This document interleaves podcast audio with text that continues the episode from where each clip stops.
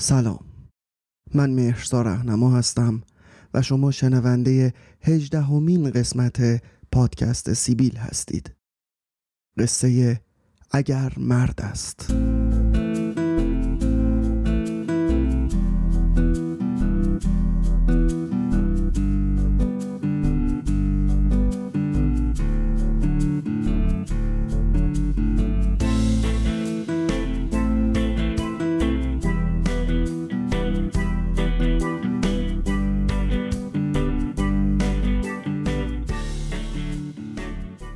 همیشه مردن آدما برام جالب بوده. خود مردن نه ها اینکه چطوری مردن. مثلا مردن در یک صحنه هیجان انگیز تصادف یا مردن با ترس در میدان جنگ یا مردن در بستر بیماری یا از همه بدتر کشته شدن یا حتی خودکشی کردن یا از همه بهتر مردن در خواب. حالا حتی خود مردنم نه خیلی جالب باشه. چیزی که مرگ رو برای من جذاب می‌کنه اینه که اون آدمی که داره میمیره آخرین چیزی که در دنیا می‌بینه چیه؟ همیشه دوست دارم تصور کنم ببینم آخرین تصویری که هر آدمی از دنیا دیده چیه. تصویرهای درهم و برهم و سریع یک تصادف یا تصویر یک میدان نبرد یا تصویر خانواده آدم که در بستر بیماری بالای سرت ایستادند یا از همه بدتر تصویر کسی که تو رو کشته یا از همه بهتر تصویر بی تصویر یک خواب.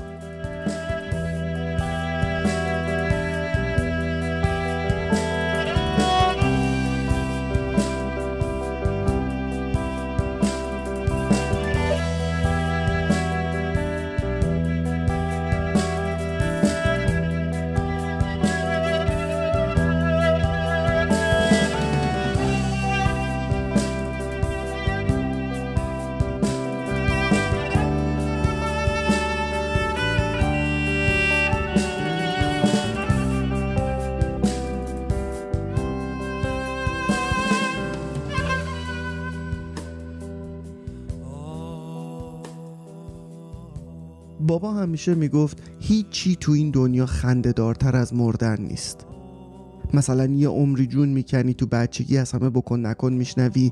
همه کاری می‌کنی که مثلا بچه خوبی باشی هی مشق می‌نویسی درس می‌خونی 20 می‌گیری که بعدش مدرسه بهتری بری. بعد بزرگتر میشی هی تلاش می‌کنی مثلا آدم مهمی باشی. هی هم سوتی میدی. بعدش پدر بچه و صاحب بچه رو با هم در میاری.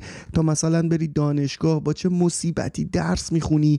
بعد مثلا می‌زنه به کمرت عاشق میشی. زمین و زمان رو به هم میدوزی که بهش برسی. بعد مثلا رسیدی تا بخوای بفهمی چی شد می‌بینی دو تا بچه دارن تر می‌زنن تو زندگیت. بعد همونی که زمین و زمان رو به هم دوختی که باهاش زندگی کنی میشه سوهان روحت. بعد تو میشی سوهان روحش. بعد روزی سگ ساعت باید مثل سگ پاسوخته سگ دو بزنی که مثل سگ بتونی مثلا از اون زندگی سگیت محافظت بکنی. بعدم بالاخره سکته ای سرطانی فشارخونی. مرض قندی چیزی بگیری. تازه اینا هم نباشه آلودگی هوا و جاده های ناامن و پراید و موشک سپاه و شلیک بسیج و اینا رو که ازمون نگرفتن. اصلا فرض کن هیچ کدوم اینا هم نباشه. لابد بالاخره یه روزی از خوشی یه دفعه زرت میفتیم میمیریم. خندهدار نیست؟ این همه زور بزنی بعدش زارت. بدی و قبض بگیری و بری. بابا همیشه می‌گفت مرگ اگر مرد است گو نزد من آی تا در آغوشش بگیرم تنگ تنگ. من از او جانی ستانم جاودان. اوز من دلغی ستاند رنگ رنگ. شرارانگیز و توفانی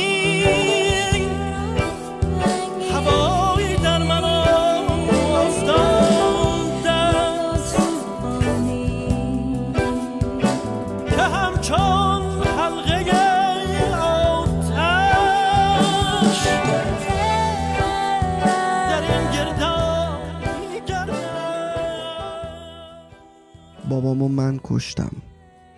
داستان از این قرار بود که خیلی سال پیش بابا قلبش رو عمل کرده بود و برای اون زمان عمل خیلی سنگینی بود.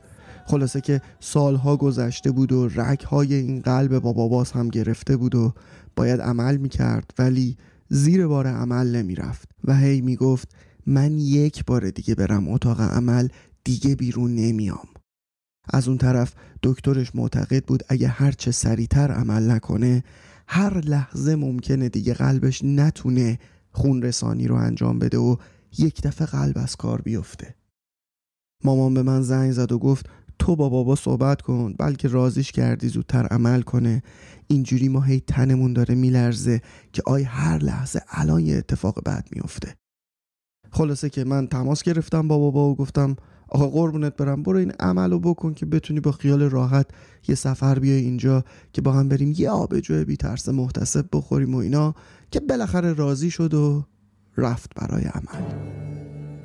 عملی که در طولش دوام نیاورد و همون جور در حالت بیهوشی دنیا رو گذاشت و رفت.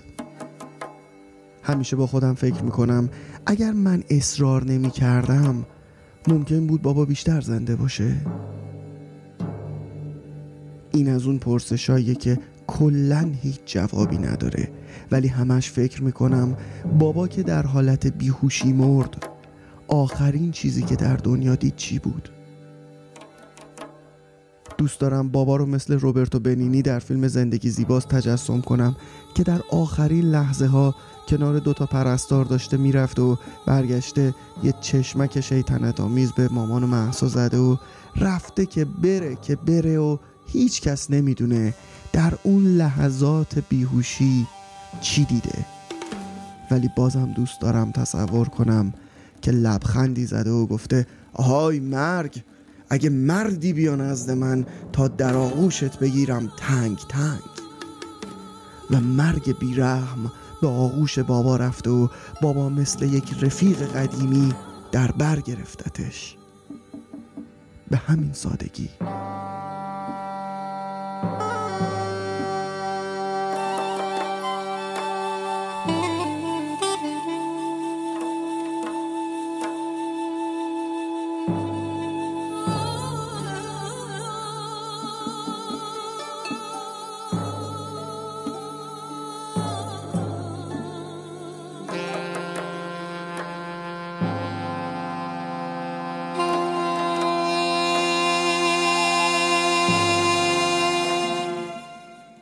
من همیشه به مردن آدما و لحظه مرگشون فکر کردم.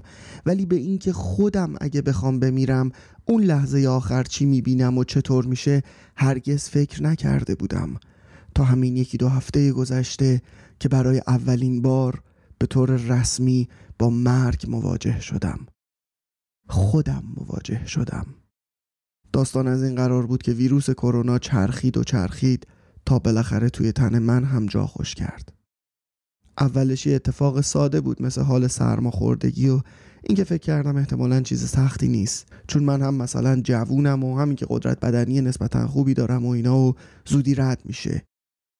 ولی اصلا اینجوریا نبود. کرونا اومده بود که جونم رو بگیره. یکی دو روز خیلی سخت گذشت و طبقت نشد تا شب سوم که خودش به تنهایی اندازه یک هفته گذشت.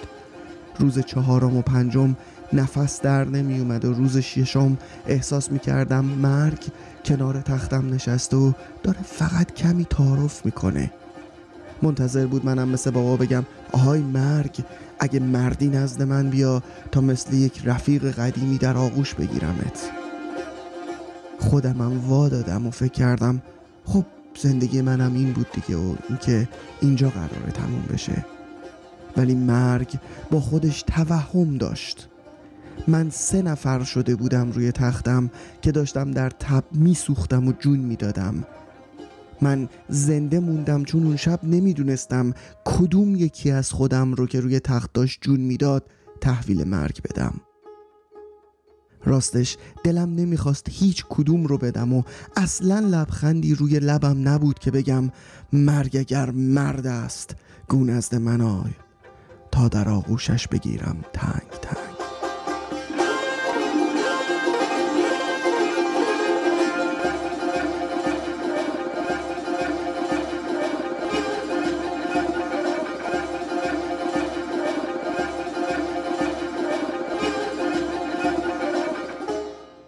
و ترسیدم. از مرگ نترسیدم ولی از مردن ترسیدم. از این ترسیدم که آیا این آخرین ایستگاه زندگی بود؟ من هنوز خیلی کار داشتم که انجام بدم. من نمی‌خواستم بمیرم و روزها سپری می‌شد و تب و توهم تموم نمی‌شد و مرگ صبور و ساکت کنار تختم نشسته بود و منتظر بود دل بکنم و با هم بریم. من مثل یه بچه نقنقو هزار تا دلیل برای مرگ می آوردم و اونم در کمال آرامش سیگارش رو میپیچید و گوش می‌داد.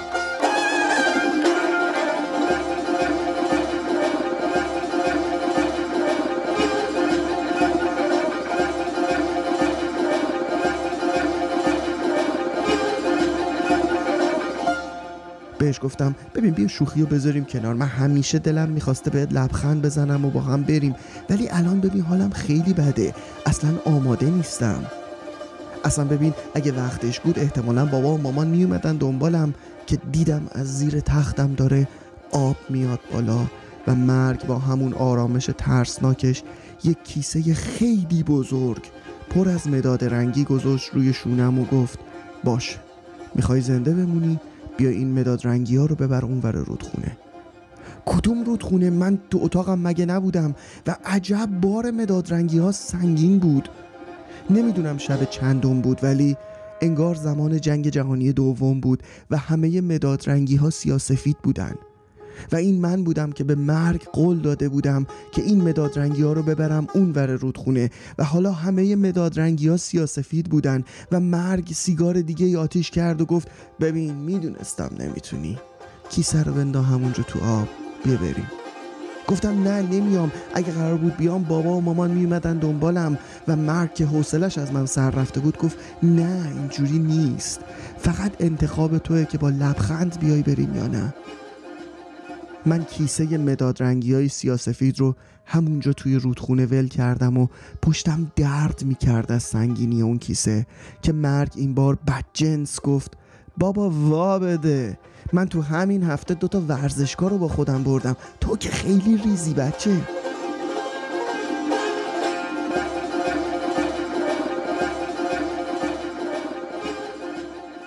نمی‌دونم روز چندم بود ولی لب مرگ رو روی لبم حس کردم. نفس نمیکشیدم. دلم می‌خواست داد بزنم ولی صدا نداشتم و نمی‌تونستم چشمم رو باز کنم تا آخرین تصویر این دنیا رو ببینم چیه و با خودم ببرم.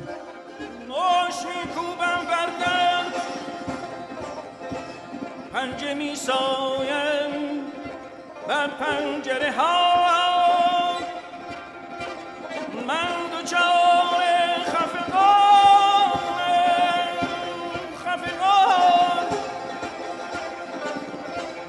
تنگ آمده از همه چیز. بگذارید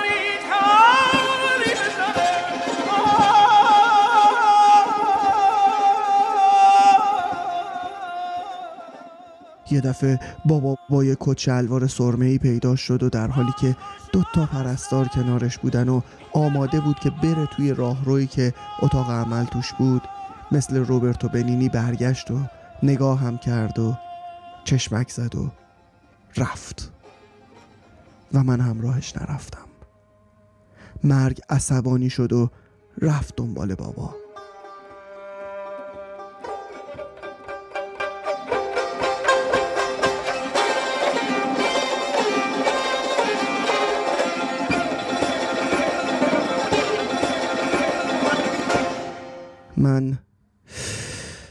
نفس کشیدم. من بالاخره نفس کشیدم و دیگه سه نفر نبودم روی تخت و پایه های تختم توی آب نبود و اینجا یازده روز گذشته بود.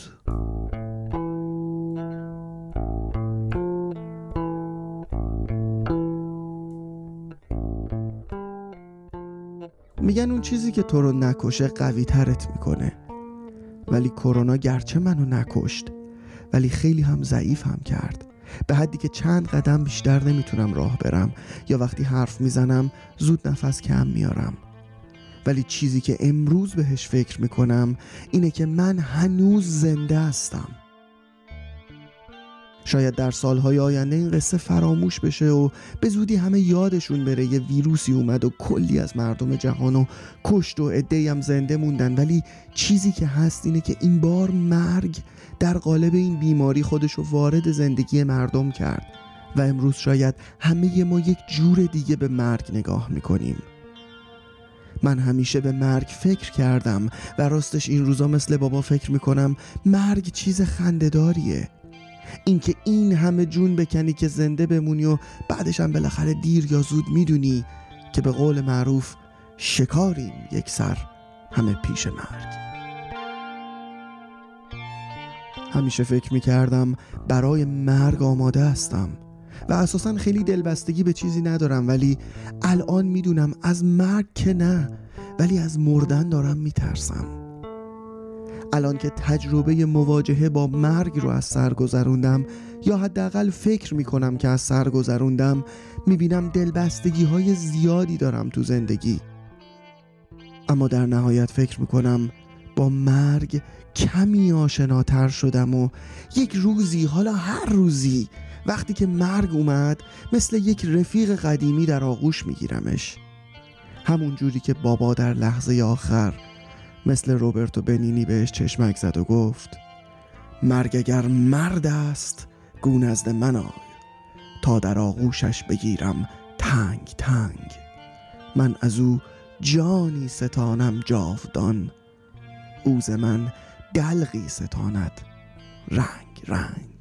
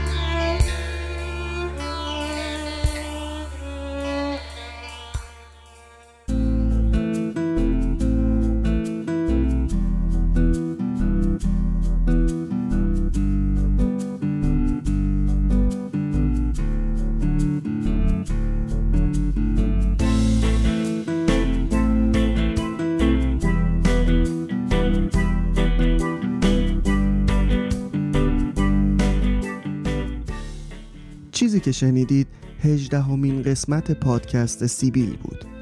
قصه اگر مرد است.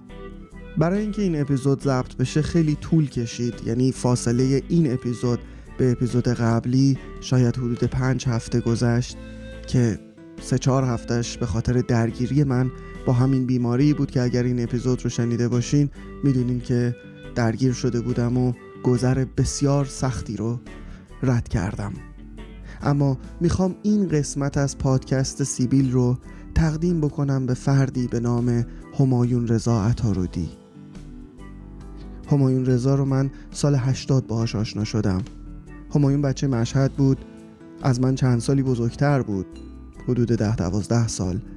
ولی یکی از تأثیر گذارترین آدم های زندگیم شد. یک آهنگساز بی نظیر بود یک پیانیست درجه یک و یک تهیه کننده فیلم. فردی که عاشق سینما بود. همه ی تلاششو کرد و خیلی هم فیلم ما با هم دیگه کار کردیم. من تقریبا همه ایران رو با همایون گشتم. برای فیلم های مختلفی که با هم کار می‌کردیم.